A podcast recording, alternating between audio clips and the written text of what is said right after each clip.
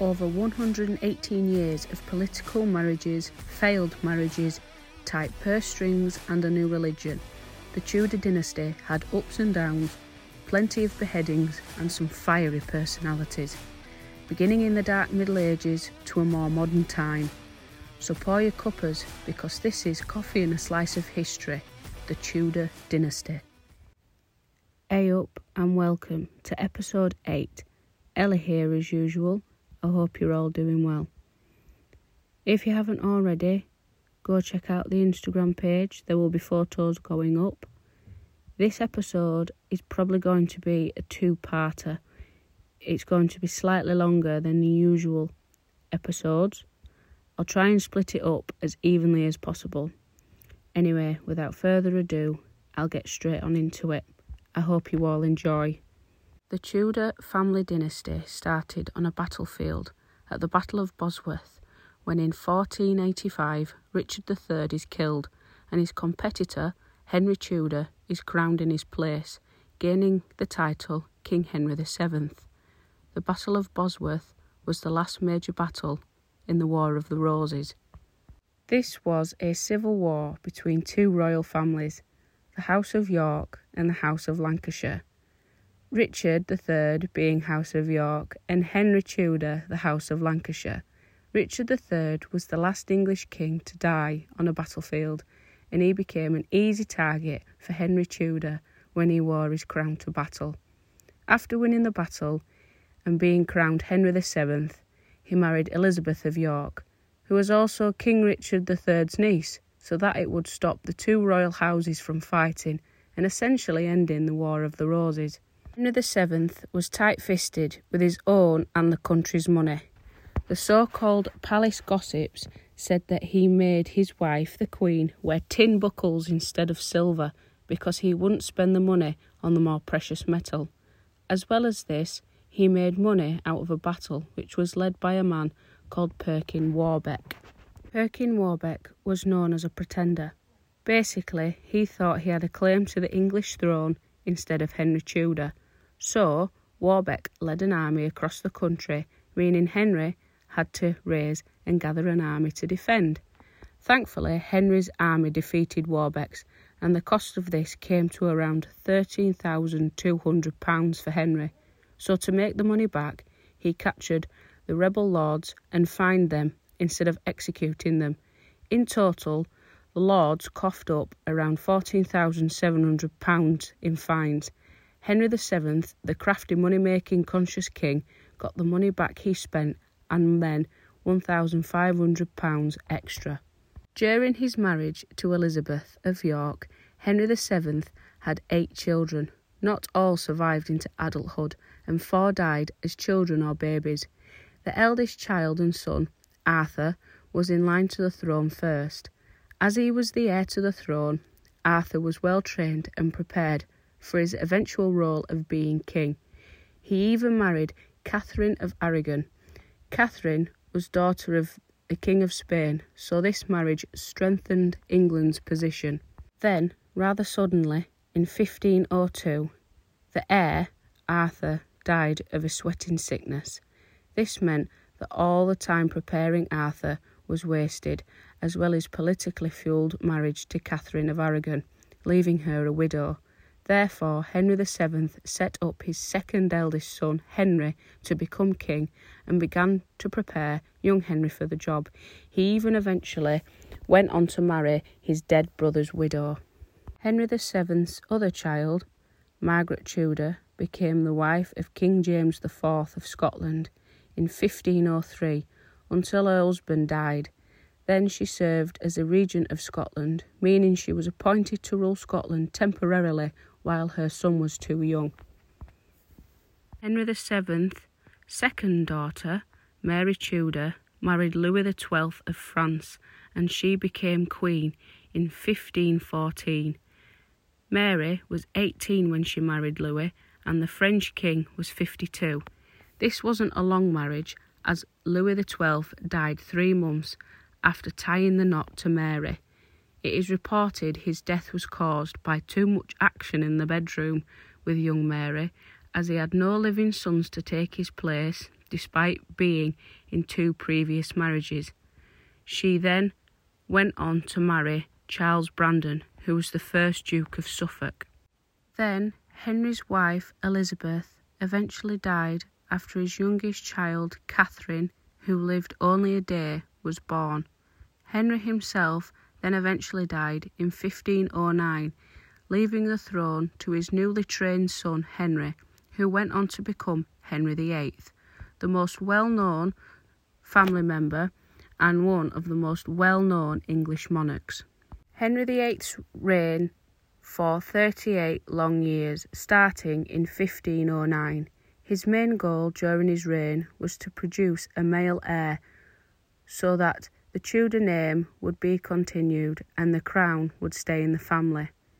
He married his dead older brother's widowed wife, Catherine of Aragon, in April 1506, three years before he was crowned, and then when he became king, the pressure was on for the couple to produce this much sought after male heir. In 1511, Henry's wishes were granted when Catherine had Henry Duke of Cornwall, his first-born son. However, this was very short-lived, as the baby boy only lived a few weeks. Then, in 1516, Mary was born and was the only surviving child from Henry and Catherine's marriage. Henry and Catherine then went on to have more miscarriages and unsuccessful births, and Henry grew tired of Catherine.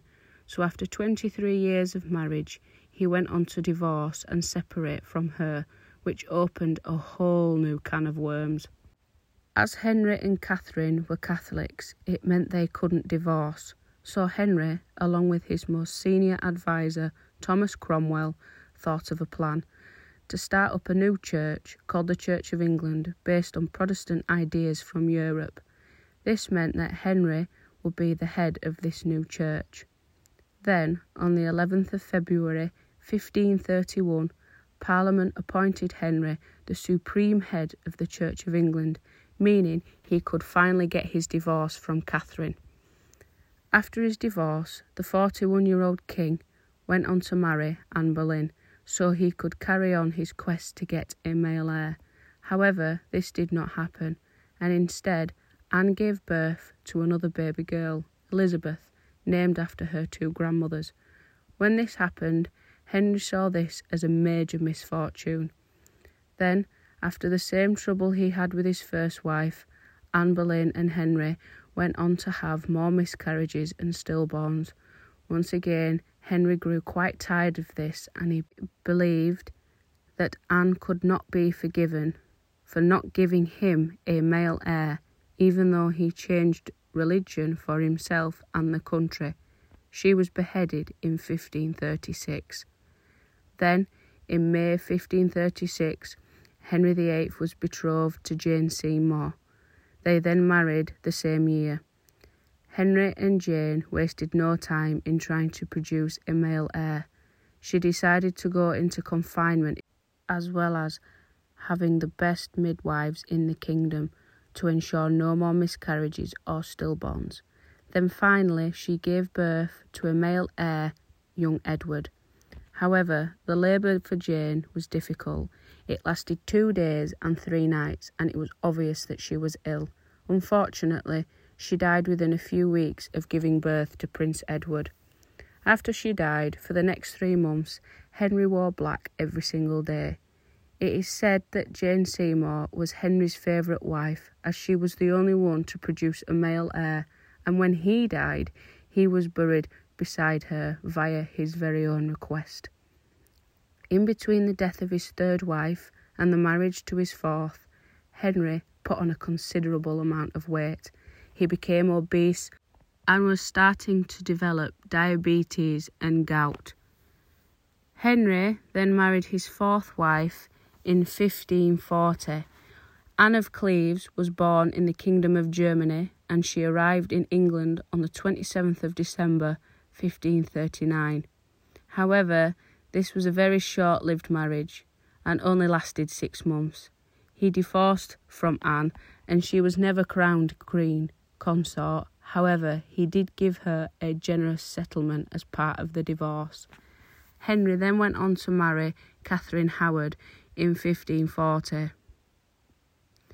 He was 49 and she was just a teenager. However, this marriage also did not last, as it was thought that she was involved with another male courtier while still being married to Henry VIII.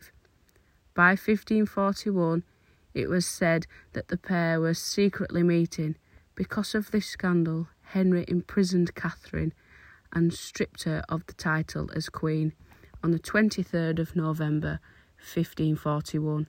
She was then sentenced for committing treason, which was a crime punishable by death. She was executed on the 13th of February 1542 at the Tower of London. Finally, Henry went on to marry Catherine Parr. She was the final wife of Henry VIII, and they were married in 1543 until Henry's death on the 28th of February 1547. As well as his marital issues and to have a male heir, Henry's legacy doesn't just start and stop with his wives. An integral part of his legacy was the establishment of the Royal Navy. Henry VIII's father started to build a few warships for the Navy and managed to program five of them, but by the time Henry VIII died, the Navy had been built up to more than 40 ships. Henry commissioned dockyards to be built on the River Thames and built his first naval dock at Portsmouth. Not only did he commission new boats to be built, he also set up the Navy Board, which was basically the admin wing of the Navy. His most prized warship was called Mary Rose. However, it sunk in 1545. It was named after Henry's sister, Mary. Henry watched the Mary Rose sink, and it sunk very quickly. It was part of an English fleet of ships trying to stop French ships landing on English soil. However, before it got a chance to fire anything from its cannons, it sunk.